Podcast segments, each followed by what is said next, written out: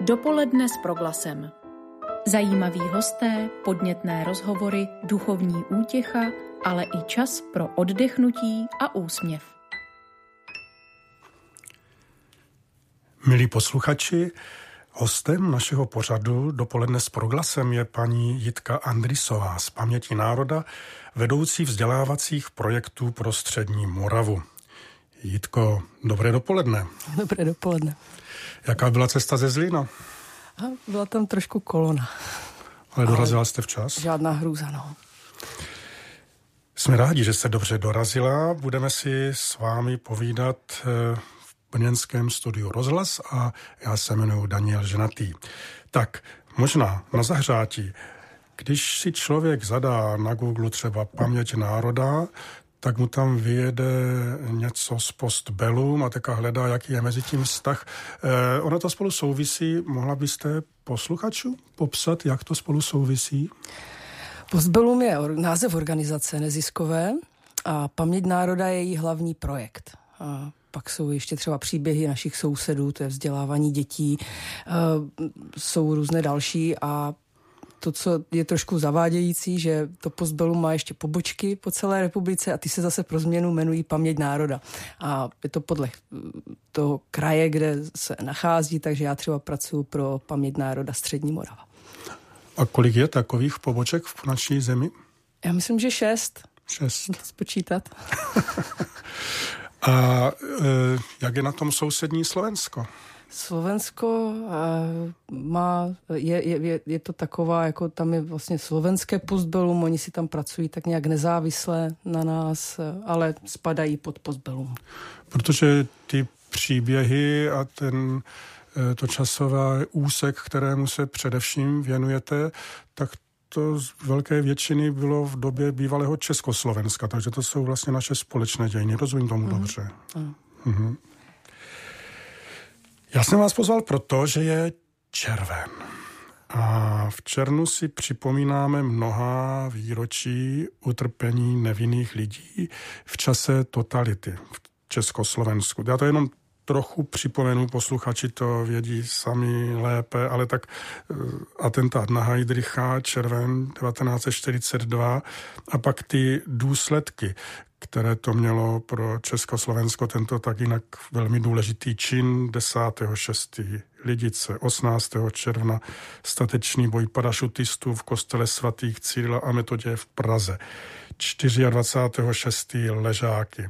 Ve stejné době desítky popravených na zámečku v Pardubicích. Tak to byla ta, řekněme, eh, nacistická eh, diktatura, pak přišla ta druhá, takže komunistická. V červnu si také připomínáme oběti komunistického teroru. 21. června 1950 byl popraven v plzeňské věznici generál Heliodor Píka a 27. června 49 na Pankráci byla popravena statečná a vzdělaná žena Milada Horáková a další, které jsem nejmenoval.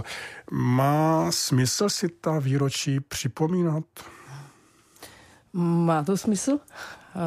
Má to smysl už jenom z úcty nebo k té památce těm lidem, kteří nic neudělali a přišli o životy, těm rodinám, které pak trpěli po generace. A, a když potom vlastně se stane, že, že slyším, že v letech nebyl plot a že komunisti vlastně nic takového špatného nedělali, když posloucháme Martu Semelovou, která řekne, že si to, že si to zavinila, nebo že musela něco udělat. Milada Horáková, přece by jinak nepopravili a různé takové věci, tak pak eh, člověk musí to furt připomínat. A naštěstí existuje právě ta forma, že zaznamenáváme ty vzpomínky lidí a že ti lidi sami to říkají, co si pamatují a že to už je pak jako, že to nejde popřít v momentě, kdy máte 50 svědectví na nějaké téma, že to takhle bylo, ať už to byla kolektivizace, válka nebo cokoliv, tak pak už jako nikdo nemůže říkat, že to tak nebylo. Že to tam uložené, ti lidi to tvrdí, že takhle to bylo na tom konkrétním místě. A proti tomu už je to dobrý argument, no.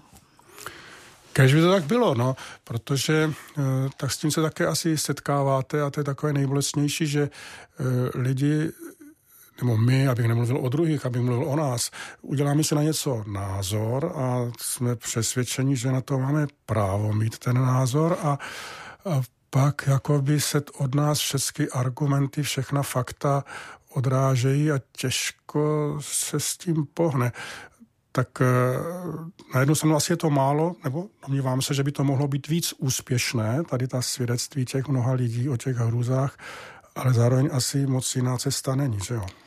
No, já doufám, že se nám sem tam podaří jako někoho přesvědčit, ale myslím si, že no, tak jak vy, si myslím, že ne, ne tolik, co bychom chtěli, protože v momentě, kdy uděláte někam někde přednášku eh, nebo, nebo projekci dokumentu o tom, jaká, jaká, jaká byla třeba kolektivizace eh, na Rožnovsku, tak tam jako asi nepřijdou úplně komunisti, kteří mají pocit, že to bylo fajn, no, když tam vystupují ti sedláci, kterým to všechno sebrali a, a kteří eh, to měli pak hodně těžké. Takže, jak říkáte, oni si prostě mají ti lidi, mají tendenci jako mít ucelit si nějaký názor a pak už se s tím těžko, těžko hýbá. No. Mm-hmm.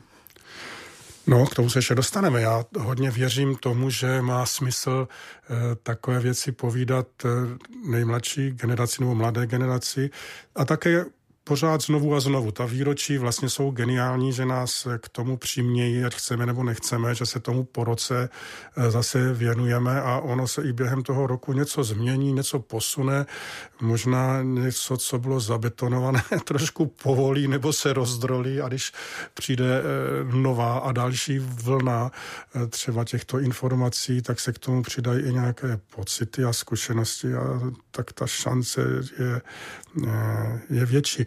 Já vzpomínám na jednoho pana profesora teologie, na pana profesora Petra Pokorného, a to řeknu. A ten, když mluvil o hříšnicích v Biblii, tak říkal, že zvlášť Evangeliu podle Lukáše, eh, že si to představuje jako takový eh, úspěšný muži 55+. Plus.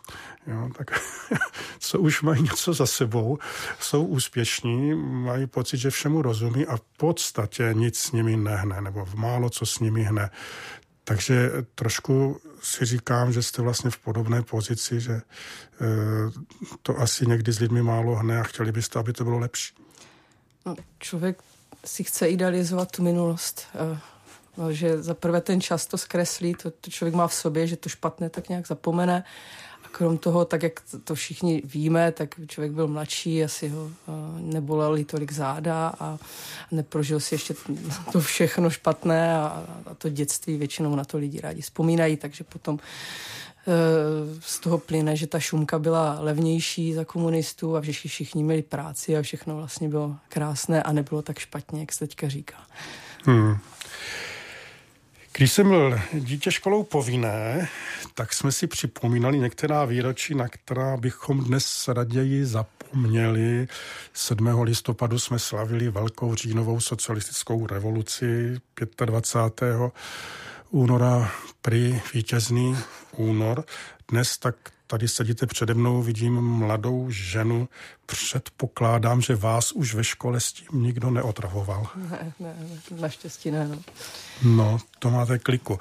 Ale ta moje generace je vlastně živým pomníkem toho, jak o těch věcech nemluvit. Jo? My ještě máme zkušenost, nás si vašte, jo? protože až tu nebudem, tak doufám, že už nikdo tu zkušenost mít nebude. Ale eh, my máme tu zkušenost, jak se to dá pokazit, jak se to dá sprznit, jak opravdu o velmi vážných, sírových, těžkých věcech se dá mluvit nepravdivě, povrchně, e, takže tomu prostě nevěříte to byly někdy povinné jaksi, diskuze nebo rozhovory, hodiny, které jsme měli s eh, partizány. A eh, já nevím, my jsme nebyli schopni rozlišit, jestli to byl jako eh, skutečně člověk, který trpěl. Možná, že ano, protože i mezi našimi učiteli přece byli i tenkrát velmi rozumní lidi, ale ovlivnění Masarykem a první republikou a ti by nám tam nepozvali někoho, ale ale protože to bylo zamícháno do toho ostatního plevele, tak my jsme si z toho dělali legraci a nevěřili jsme tomu. Tak já se teď moc omlouvám všem, kterým jsem si jako kluk, z kterých jsem si dělal legraci a oni trpěli. Ale tak, eh, Co poradíte rodičům, prarodičům, učitelům, jak o těch důležitých výročích mluvit, aby to bylo pravdivé se svým vnuky, žáky, dětmi? No asi, asi je dobré se na to dívat jako více pohledy, asi uh, tak jak prostě uh, vždycky říkám, proč, proč děláme jako to, co děláme, proč dokumentujeme. Teď přece máme knížku o tom, jaká byla druhá světová válka. Uh, o tom, co se dělo v 50. letech, taky jistě nějaký dokument, tak proč znovu a znovu. Tak, tak vlastně mi přijde ten rozdíl v tom, že čím, jako, i když jako sebe víc budu chtít být objektivní a zaznamenat tu historii nějak, tak pořád ten výsledek musí být sugestivní. Já už teďka se dívám prostě na to, že ten Stalin je pro mě negativní postava a budu tím ovlivněna. A pak, eh, když budu psát tu knížku, tak jistě prostě tam bude ten, ten můj pohled. A to, co děláme my, na rozdíl od toho, tak prostě máme zaznamenaných asi 10 tisíc lidí. No to už je vlastně ten nejobjektivnější možný pohled na jakékoliv téma.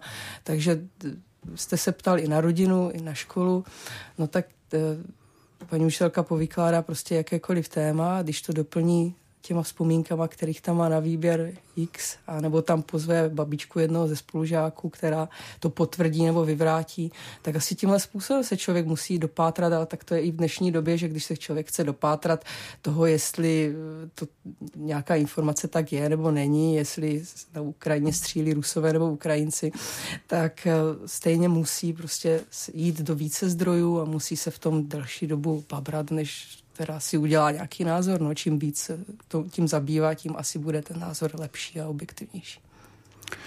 Máte mou hlubokou úctu za to, co děláte, za to, že sbíráte eh, ty příběhy, protože to je neocenitelné. Vzniká poklad, který má obrovskou hodnotu a kdybychom to neměli, tak opravdu ta paměť národa by byla ochuzená a zmizela. Takže kdybych na to zapomněl, tak děkujeme. A eh, Patříte teda do skupiny těch obdivuhodných lidí, kteří sbírají a mapují, co vlastně? My to tomu mluvíme, ale jak byste to popsala? Zajímavé vzpomínky, vzpomínky, které by měly být zaznamenány. No, to se jako většina lidí postbelum po válce, tak má pocit, že hledáme hrdinu, který střílel na frontě nebo, nebo ukrýval žida.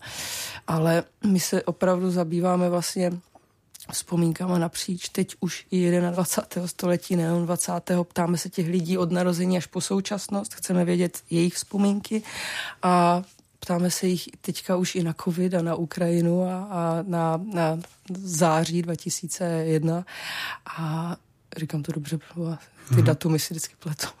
A uh,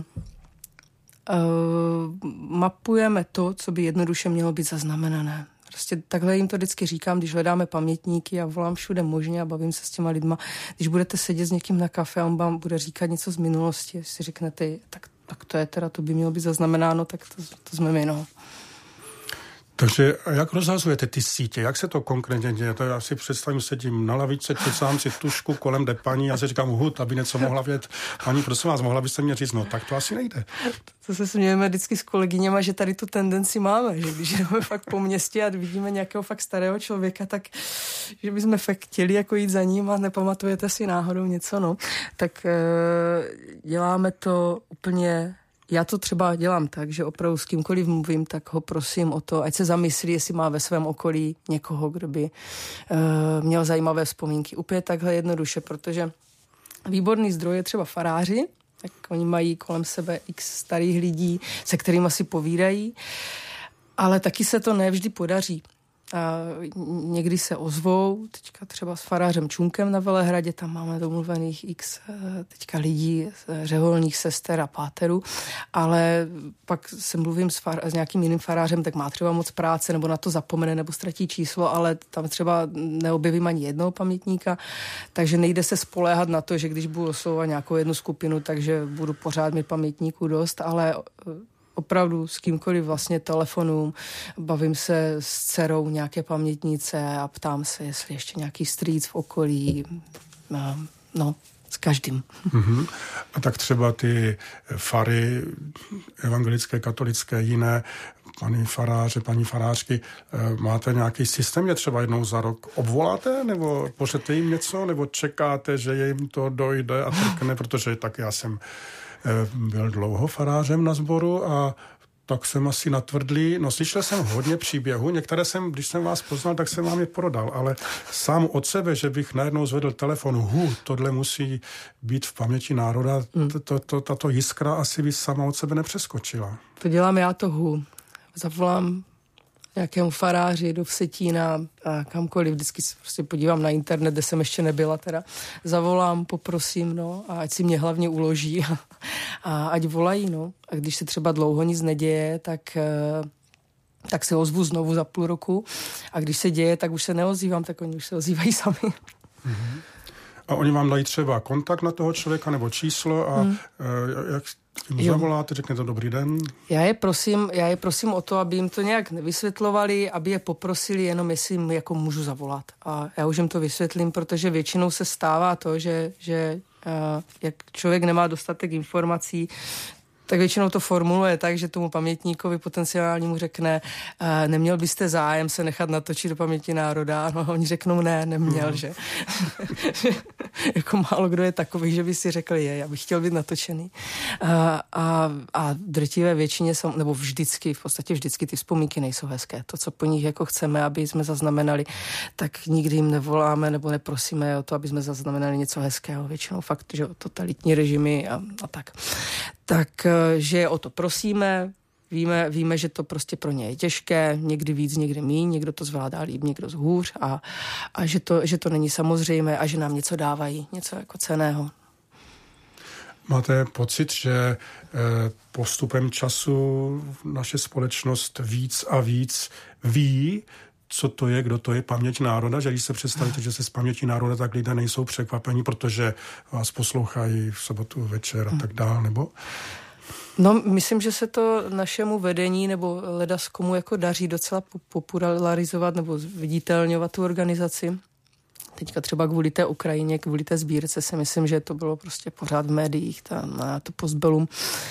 Tak si myslím, že se to dostává čím dál víc pod kůži, no, naštěstí. My teďka právě bychom chtěli jako udělat nějakým způsobem oslovovat mladé lidi, eh, že stejně, myslím, že s váma jsem se o tom taky kdysi bavila, že eh, prostě člověk má najednou 40 a řekne si, kdybych já se zeptal té babičky nebo toho dědy a teď už jako nemůžu, že? Takže chceme udělat jako nějakou kampaň, kterou budeme oslovovat právě ty mladé lidi a řekneme jako, dobrý, tak teď tě to nezajímá, tak my to uděláme za tebe a ty si to poslechni třeba za 20 roku ještě to znamená, znamená, uh, zajímat bude a budeš tam mít fotky, budeš tam mít ten eh, audio záznam, uh, videoklipy a budeš tam mít zpracovaný ten životopis a můžeš si s tím dělat, co chceš, protože je to veřejně dostupné. No. No to je geniální, teda to vám přeju, aby se vám dařilo a litu, že se to neudělali s mou babičkou a s mým dědečkem. Hmm. Ehm, tak ještě před písní se vrátím k tomu červnu a k těm smutným výročím, které jsme zmiňovali. Ehm, také vás někdy napadá, jak to muselo být hrozné prostě dosvědět se o rozsudku smrti a trestu smrti a pak přijde ten poslední noc a a jít na tu popravu a dělat dobrovolně ty kroky k tomu popravišti. No mě to že úplně hrozné, jenom si to představit. A, a teď ve zvláštním kontrastu, který neumím popsat, mně připadá jako ještě zlomyslnější a ještě horší, že se to dělo v červnu koncem června. Já si myslím, že to je vlastně jeden z, jedno z nejkrásnějších období roku.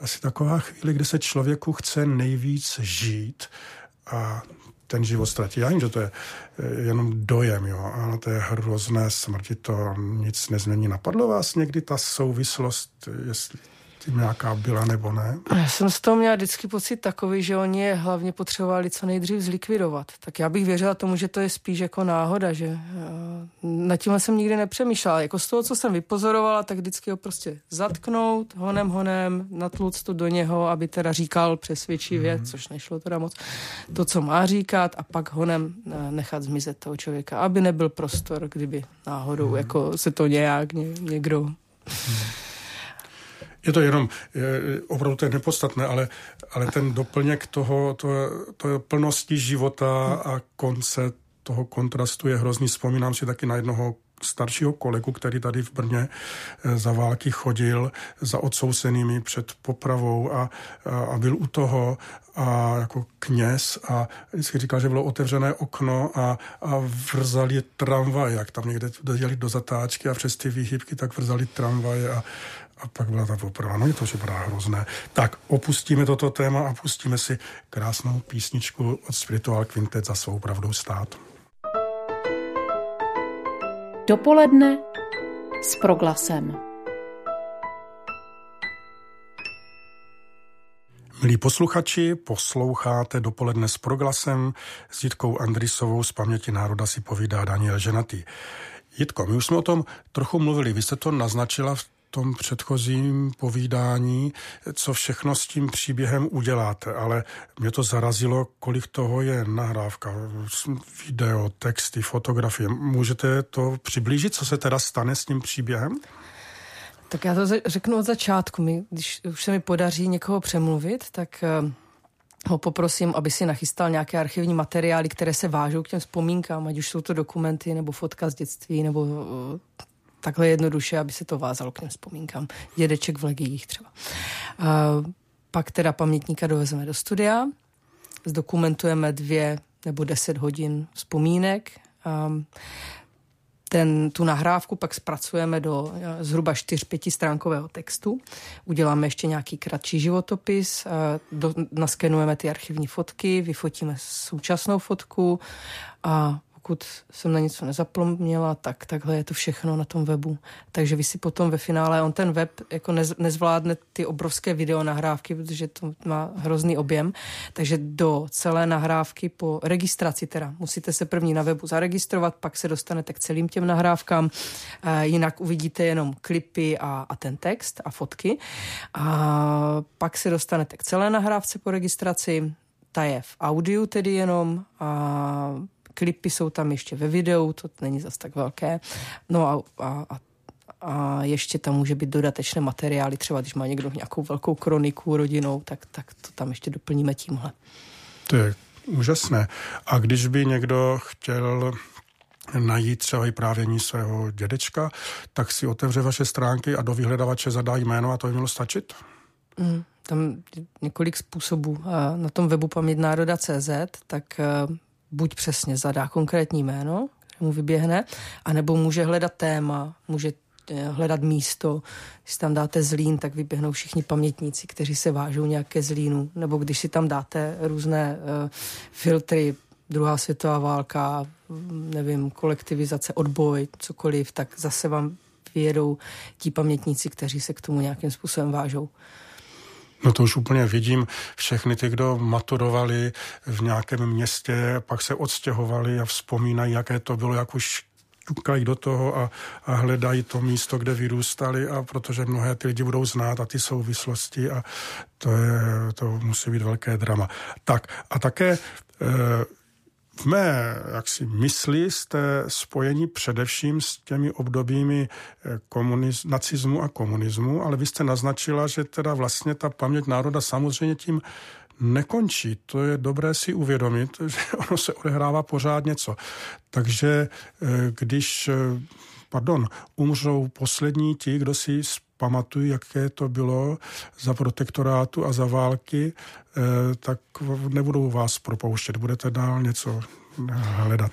Když budeme šikovní a najdeme, tak si nás nechají. Eh, tady jako příklad třeba mně přijde vlastně super, nebo strašně zajímavé to, že když dneska budu dokumentovat někoho, tak se ho zeptám třeba, jak vnímá situaci na Ukrajině. A teď mi prostě nějaká část lidí řekne, že uh, Putin neměl jinou možnost a nějaká část lidí mi řekne, že to prostě takhle nikdy nemělo být a to se nedělá třeba.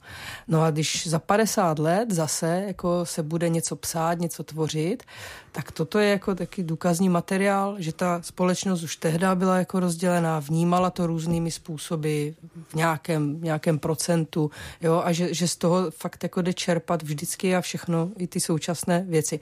O to líp, že je ta věc teďka současná a ta paměť vlastně ještě to je tak, tak moc neskresluje.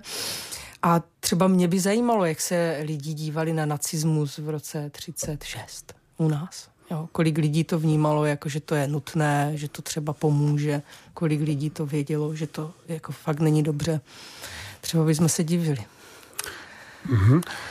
To znamená také, že e, vlastně během toho, když lidé povídají několik hodin do mikrofonu, vy s nimi nepolemizujete, když mají, řekněme, jiný pohled na současnost, než e, by se mělo. Vy to necháte tak, jak to je, aby to mělo tu výpovídací hodnotu jednou.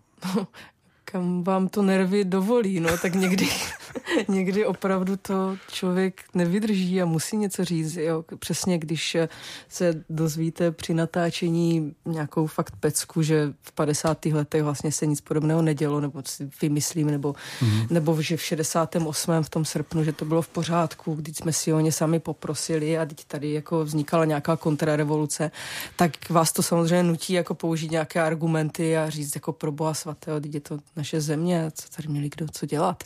No, ale ano, my se snažíme zaznamenat vzpomínky, takže když natáčíme i, já nevím, eh, STBáky nebo, nebo lidi, kteří prostě mají jiný názor a bylo jim prostě za komunistů dobře, tak eh, my chceme vědět, jak to vnímá. My jako chceme slyšet jeho vzpomínky. My nepotřebujeme říkat naše názory, no, nebo neměli bychom to dělat. Mně je někdy líto, že jsem jako kluk eh, nebo jako student, eh, dejme tomu do maturity, eh, se neptal víc lidí kolem sebe. Jo. Teď já jsem musel potkávat na ulici, v obchodech sousedy nebo v církvi tolik lidí, kteří byli nějak poškozeni, pošramoceni tím totalitním režimem, buď přímo oni, nebo jejich blízcí. A já jsem se jich neptal a už se to nedozvím. Ale zároveň jsem trošku jako hm, naštvaný, že oni o tom sami nemluvili. A to je taky takový jev, že většinou ti nejbližší, ti, kteří to nejvíc nesli, to zlo, tak o tom nějak nechtějí mluvit. Zjistila jste za tu dobu, co se tomu věnujete, proč? No, protože je to těžké. Je to těžké si to připomínat. Já to na těch lidech vidím, že fakt trpí, jo? že nechcou, chcou to tam někde jako v té hlavě ztratit, aby to v podstatě nebylo.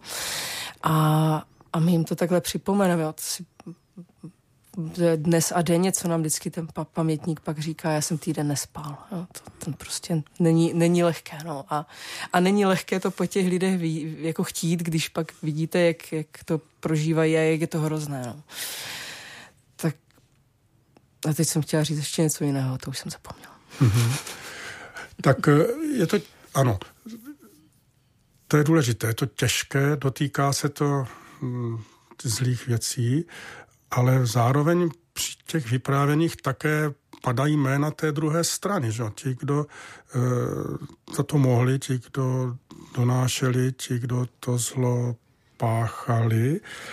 Tak a jak se na to dívají s odstupem eh, třeba rodiny těch lidí. To není přece vůbec příjemné, milé. Člověk je úspěšný, má radost ze života a najednou se dozví, že jeho dědeček byl mm-hmm. potvora. Tak, jak, jak, jaké jsou reakce? To je přesně, teďka jste pojmenoval, proč jako se nám někde třeba nedaří na nějaké konkrétní téma nikoho natočit. Protože Prostě se to dělo v té dědině, v nějakém, v nějakém úzkém, kde ti lidi se znají do teďka, no.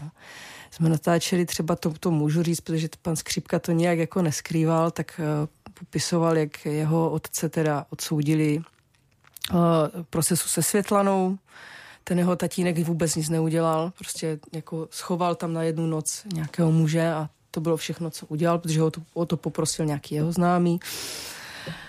A pak uh, ho zavřeli když žádali o milost, aby ho už prostě po nějaké době pustili, že je na tom zdravotně fakt špatně, tak nějaký holič, nějaký prostě e, člověk, kterému tatínek údajně prý xkrát pomohl, tak e, že tam e, křičel, že v žádném případě, jenom ať tam zůstane, jo. A ti lidi tam prostě pořád jsou jejich dětí, no a jako velmi špatně se v tom asi žije, no. Takže tady, tady třeba to víme, ale to je výjimka. Většinou ti lidi se do takovýchto věcí nepouští právě proto, že je to potom pro ně zbytečná komplikace. No. Soused je jeho nějaký známý a nedobře se to poslouchá. Jako farář eh, věřím tomu, že velkou moc má smíření a odpuštění. Já vím, že se to snadno řekne a je to dlouhý proces, těžký, ale eh, to nemůžu chtít po vás, po vaší organizaci, ale děje se to někde, že třeba se lidé takhle sejdou a řeknou si to, co bylo a nějak se pokusí si odpustit, smířit se, žít spolu nově. Je to vůbec možné? Hmm, myslím, že moc jsem to nezaznamenala. Myslím, že fakt ne. Pavla Záleského, když jsme natáčeli, tak ten jako odpustil teda všem těm STBákům, vyšetřovatelům, všem těm, kteří ho tam mlátili a tahali po schodech. Ale pak je prý potkal po nějaké době a, a na nich teda jako nebylo vidět, že by je to upřímně mrzelo. Oni po té revoluci měli strach, že se jim někdo pomstí, že, že se jim něco stane, ale jenom strach o sebe. Tam. A tak člověk, který dělá takové věci, tak uh, já si nemyslím, že by někdy pak po letech zjistil, že udělal něco špatného, že toho lituje. Jako tahat někoho po schodech a mlátit ho, to už musí být jako z jádra takový typ člověka, no, který... Hmm. A přece jenom aspoň nějaký záblesk. Byla jste svědky eh, třeba lítosti, že se někdo i při tom vyprávění jako hm, dojal, rozplakal, litoval toho, co dělal, hmm. nebo jo? A teďka si vybavuju příběh, který jsem nenatáčela já. Je to, eh, koluje nám to docela dost eh, různých dokumentech a tak. Tak, tak to je jeden pán, který jako pracoval jako STB, nebo pro STB a ten, ten se k tomu veřejně přiznal, eh, prostě sekal, říkal, že to byla chyba, že, že to dělat neměl. Jo, vybavuju si několik příběhů lidí, kteří udávali a pak se teda jako nějak přiznali, nebo se na to přišlo a oni se veřejně omluvili, ale tam já nevím, jestli to upřímně litují, anebo vlastně se k tomu takhle musí postavit. To nevidím do, do, do toho člověka, no. Tak věřte, že to myslí upřímně. A tak určitě někdo ano, určitě ne všichni by byli nějací stejní. No. Uh... Setkáte se s tím taky někdy, že vlastně se v té rodině třeba vůbec neví, že dědeček, babička byli stateční a něco prožili, nebo že, eh, že zase mají něco tak těžkého a, a vlastně když to vyjde najevo, tak potom děti, vnuci chápou, proč jsou někdy nerudní, proč jsou někdy protivní, proč jednají tak, jak jednají. Eh, takže otázka, stane se, že vnuci žasnou, jakou to mají babičku, jakého to mají dědečka? Pořád. Nebo vždycky, pokud je to jenom trošku zajímá. To se stává často, že to ty děti nezajímá, že nám ti pamětníci říkají a jsou rádi, že si s nimi vyprávíme, říkají, no ty moje vnuky to vůbec nezajímá a jsou vlastně překvapení z toho, že my jsme jako, a ještě ke všemu, když třeba necháme ty pamětníky natáčet dětma, jo, tak to, to oni jsou úplně pav z toho, že 15 leté děcka tohle zajímá. Tak to, to, je, to, je, to je vždycky kouzelné to vidět, no.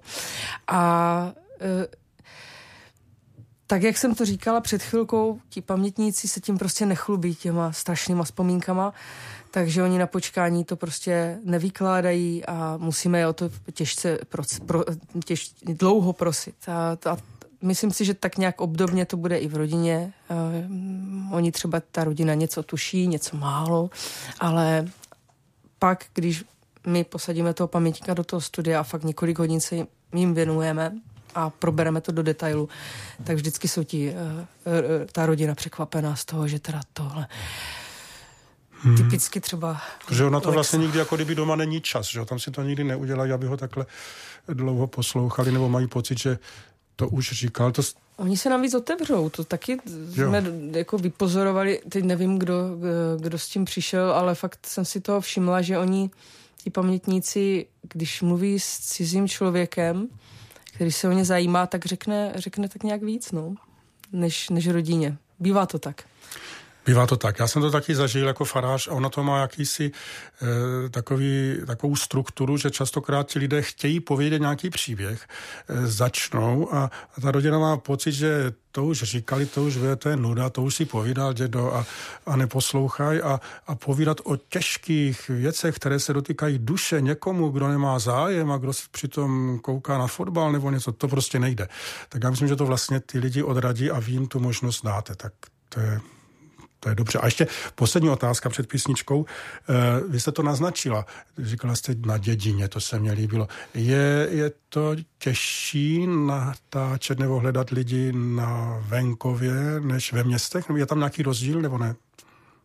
Ne, asi, asi tam není rozdíl. Ti lidi jsou jiní samozřejmě, nebo tak jsem nad tím nikdy nepřemýšlela, ale je tam, je tam určitě rozdíl. Na děnině jsou takový spontánní, takový a, a, a je, to, je to super, nebo někdy je to takové až vtipné, že když tam postavíte k ním to studio, tak eh, potom, eh, jak na začátku jako nikdo teda nechce, s kterými mluvíme, tak když už tam jde ta Anča, no tak a já už takhle s nima i jako mluvím, jo. A když jsme natočili tady paní Závorkovou, jo, tak tu už, má, tu už máte, no tak, tak dobře, tak já teda taky. To je Dopoledne s proglasem.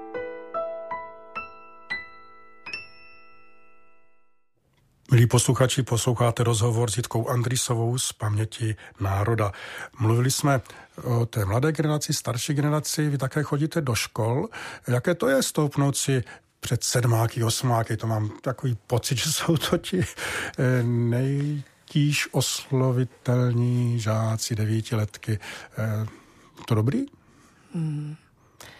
No, před vysíláním jsem vlastně to trošičku uh, říkala, že uh, je, že na ně platí nejvíc to, když jim pustíte vzpomínku sousedky z druhé dědiny, z té samé dědiny. Teďka jsme byli třeba na Kašavě, takový konkrétní případ, a my jsme vytvořili tři krátké čtvrthodinové dokumenty. A Vytvořili jsme právě o Světlaně, tam je příběh pana Skřipky. Vytvořili jsme o uh, druhé světové válce, o partizánech, o konci války. Uh, to je paní z Kašavy a z Vlčkové teda. A pak je třetí příběh paní Ondráčková ze Zlína, ta vypráví o Zlínu jako bombardování a potom, jak ten komunismus byl fakt odporný. Uh, nemohla učit třeba tak. A my jsme dojeli na tu Kašavu a tam vzadu samozřejmě, tak jak v každé třídě, tři raubíři, he, he, jo, tohle nás vůbec nezajímá. A my jsme pustili ten dokument a tam byla ta paní prostě z jejich dědiny a říká, no to je paní ta, ta, ta. A teď úplně stichli a začali poslouchat, jo, že prostě že ten příběh, aha, takže tady ma běhali ti partizáni, tady se schovávali, jo, tatínek byl takhle, její vlastně ho se zavřeli, až tady přišli prostě ti Němci pro něho a najednou byli opravdu 20 minut naprosto soustředění, zajímalo je to a nějak je to zaujalo, zasáhlo. Mm-hmm. Jezdíte často do škol? No, co to, co to dovolí finanční situace, takže my vždycky jako se snažíme žádat všude možně a když nám kraj, město dá podporu, tak se snažíme vytvořit jako nějaký materiál, snažíme se potom obět co nejvíc škol a, a nadspat ty děti do tělocvičny, aby to slyšelo co nejvíc těch dětí, všechny osmáky, deváťáky. A může si vás člověk pozvat, třeba pan farář do svého sboru, do své farnosti, říct, přijďte, uděláme večer, pozveme hmm. lidi? Jezdíme takhle do Zlína, vždycky na faru, na Jižní svahy, tak jezdíme každý rok tam promítat, no. A e, třeba i soukromník může, když bych udělal velkou rodinnou akci, budu, nějaké narozeniny, nemusí se tam jenom e, veselit a juchat, něco pěkného povědět? Tak my ty dokumenty máme zdarma. Ty, co jako vytváříme, tak je potom pověsíme někam na nějaký kanál a, a je, to, je to normálně no. dostupné. Takže spíš pokud byste chtěli přednášku, co jezdí Adam Drda nebo Jan Blažek nebo mm-hmm. různí lidi z Postbelum na různá témata, tak, tak to domluvit jde. Jmenuje se to kino příběhy, teda kdyby někdo mm-hmm. chtěl. Ještě mě zajímá to, co bych nazval nějakou mírou hrůzy toho, co lidé prožili, nebo mm, to, co je hodno zaznamenání. Jo? Tak já si třeba na jedné straně eh, často vzpomínám, jak jsem si povídal s panem Jaromírem Tomáškem z Račic u Nového města na Moravě, který za nic byl eh, odsouzen do Jáchymova v 50. letech, odseděl si 10 let. On o tom nechtěl povídat, protože se právě rozplakal vždycky, ale eh, byli jenom to, jak líčil, jak chodili v zimě, v mrazu do práce bosí a vždycky chodili v těch čtyř nebo pěti stupech a byli, ten pětistup byl svázaný ostatním drátem a šli několik kilometrů do té práce a tam potom teda eh, desítky hodin stáli ve vodě. No a tak to je prostě míra utrpení těžko popsatelná a člověk se dojme, jenom to povídá. Jo. A zároveň, jak si na opačném konci mám pocit, eh, třeba byli ti, kdo eh, mohli studovat. Na, na gymnáziu jsem měl mnoho geniálních spolužáků a spolužaček, kteří by mohli jít na vysokou, jen to brnkne, ale protože chodili do kostela nebo protože tatínek a maminka udělali to či ono, tak nemohli. E, tak ta míra utrpení se zdá jako rozdílná, že jo? ale jak to vlastně stojí za, zna, za zaznamenání i tyto příběhy zdánlivě malé míry utrpení? Já to nedokážu asi posoudit, co je vlastně horší. No, každá ta věc nějak jinak. Ten, to, to dítě má poznamenané celý život. A takhle si vybavuju zase pana Skřipku, mi pořád nějak sedí v hlavě, a, a, jak on právě měl 10 roků, když toho tatínka odsoudili. A v desíti letech seděl ve velkém kině ve Zlíně a ti lidi, ti jeho sousedé z dědiny křičeli popravte ho, toho tatínka. Pak ho teda zavřeli a maminka se starala o celé hospodářství a strhalo to tak, že umřela asi za rok a půl a oni zůstali sami. Nikdo se o ně nestaral, neměli co jest. Jo, pak, pak teda pomohl jako nějaký strýc, zažili u něj, ale to, to je prostě šílené. Jo? Já vlastně nevím, jestli to měl těžší ten tatínek nebo, nebo ten, tento pan Skřipka. Mm-hmm. Strašné. Je, vlastně jako nezaznamenáváme jenom, jenom opravdu to utrpení, nehledáme e, jako jenom oběti, hledáme prostě fakt zajímavé popisy doby, zajímavé vzpomínky. Pavel Záleský jistě jako taky, taky si něco vytrpěl, ale zároveň byl prostě hrdina, je tam, je tam oboje.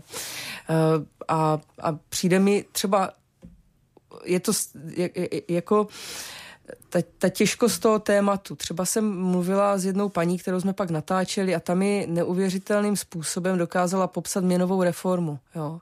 Jak ona byla jako děcko a jak ta maminka jim prostě nemohla na Vánoce koupit nic jiného, než byly tři děcka, tři tušky. A ona se rozbrečela, ne nad tím, že by jako dostala jenom tušku, a nad tím, jak ta maminka prostě, jak se asi jako cítila, když těm dětem jako mohla dát na Vánoce jenom tušku. Eh, tak, tak to mi přijde jako vlastně to, co přesně potřebujeme dělat. Jo. Pustit dětskám, že teda taková to byla doba. Nedávno, v 50. letech, ti lidi jsou na světě a teďka eh, dětka počítají dárky, jestli jich je 36 nebo 37 a, a tehda byla tuška. Mně se tak právě jedná o to, jak povzbudit třeba posluchače, kteří nás poslouchají a váhají, no tak já bych já toto pověděl, ale nevím, jestli mě s tím nevyhodí, jestli to je dost jako důležité nebo vážné, tak eh, jak byste na to odpověděla? No, nevýhodíme, protože my to sami vlastně do poslední chvíle nevíme. Uh, natáčíme partizána, který už celý život to tak pořád vypráví, že to je, kdybyste si otevřeli učebnici. No je to, jako samozřejmě je to zajímavé, ale potom eh, z toho máte tady k té minové reformě a je to strašně silné. A nejde to srovnat. Jo. Partizán vykládá o tom, jak tam někdo měl roztrhlé břicho a jak u toho přímo byl. Je to šílený příběh ale vás víc zasáhne ve finále ta měnová reforma, protože ta paní to prožívá, vidíte, jak je to silné, jak, je to, jak, jak, jak to bylo vlastně zrůdné ta doba. A eh, a tím nechci říct, že ten partizan byl jako výpovědí horší, to určitě ne, ale je to úplně něco jiného. A opravdu se snažíme jenom vlastně o to zaznamenat, jaká byla doba. Já bych vám, nebo vám tomu přeju hodně úspěchu, protože si myslím, že to, co jste právě teď řekla, je, je geniální a je cesta na, na těchto jako kdyby zdánlivě nesouvisejících situacích toho života širokého, košatého ukazovat eh, tu, proč to nechceme, proč nechceme, aby se ta eh, doba vrátila. Já, když se vrátím k těm červnovým výročím eh, Milada Horáková, tak já, já se někdy musím přiznat, že vlastně už mám pocit, že už jsem toho, té hrůzy a toho, co se stalo, vlastně si šel dost. Jo. Já nevím, jestli to není rouhání, ale já už, eh, já už někdy to moc ani poslouchat nechci. A já jsem ten film neviděl, protože já se ho bojím. Tak já vím, jak to dopadne. A já, já si nejsem jist, že, že je to ještě na mě účinné znovu a znovu jako tento typ utrpení pouštět do srdce a do duše. Ale přesně to, co jste řekla, tady ty, ty souběžné eh, metody toho zla a té totality jsou mnohem účinnější. Tak to bylo dobrý, to budu rád, když se, když se, vám, eh, když se vám bude dařit. Ještě něco podobného máte takového tímto směrem, co, co byste třeba řekla posluchačům, nějaký příběh? Já vím, že jsem vás teďka překvapil, že to, že to v hlavě nemáte, ale... No právě, že jich tam je tolik, že nevím, který teďka vytáhnout. No. Je to, jako jsme teďka třeba No, mě, tady tomhle mi připadá ten Lexa, že? Jako takový uh, atypický, jo? protože je to mladý člověk, je mu 50 a člověk by si myslel, že proč ho ještě teďka natáčet, když to může počkat, ale to je naprosto unikátní příběh, že jako člověka, který teda eh, ještě po revoluci uh, uteče prostě se, ze sovětské armády a je tady za jako strašně složitých uh, podmínek schováván a člověk vlastně nechápe proč, jo? proč ta vláda už tehdy do demokratická nějakým způsobem nezasáhla. Tak to je taky zajímavý popis doby. Nejde to, ty jediné, jedno, jed, jed, samostatné příběhy prostě nejdou srovnávat. Eh, takhle bychom nemohli zdokumentovat nikdy nikoho. Každý by se nám odvolal na Miladu Horákovou a moje vzpomínky nejsou zajímavé. Hmm. Takhle většinou teda argumentují všichni, co jsou potom zajímaví, že vždycky, když s nimi mluvím, já si nepamatuju nic zajímavého a pak, pak to. A to jsem vlastně chtěla říct i před chvilkou, že, že vždycky to tak je, že ten, že ten člověk jako nebo většinou to tak je, že ten člověk si prostě myslí, že to není zas tak zajímavé. Hmm. No. Ten muž, kterého jste zmínila, to je Alexej Kuzánov, voják sovětské armády, který dezertoval a vlastně i ta armáda sovětská odešla v červnu, že jo? další červnové výročí. Milí přátelé, to byl dramatický čas, který jsme mohli prožít dopoledne s prograsem s naším hostem, s paní Jitkou Andrisovou z Paměti národa. Moc vám děkujeme za tu práci. Eh, až potkáte své spolupracovníky, kolegy, kamarády, tak jim poděkujte. Myslím, že v této zemi je mnoho lidí, kdo vám drží palce, tak ať se vám práce daří. Děkuji za pozvání. Milí posluchači, mějte se moc pěkně a naschledanou. Dopoledne s proglasem. Každý všední den mezi devátou a desátou na Proglasu.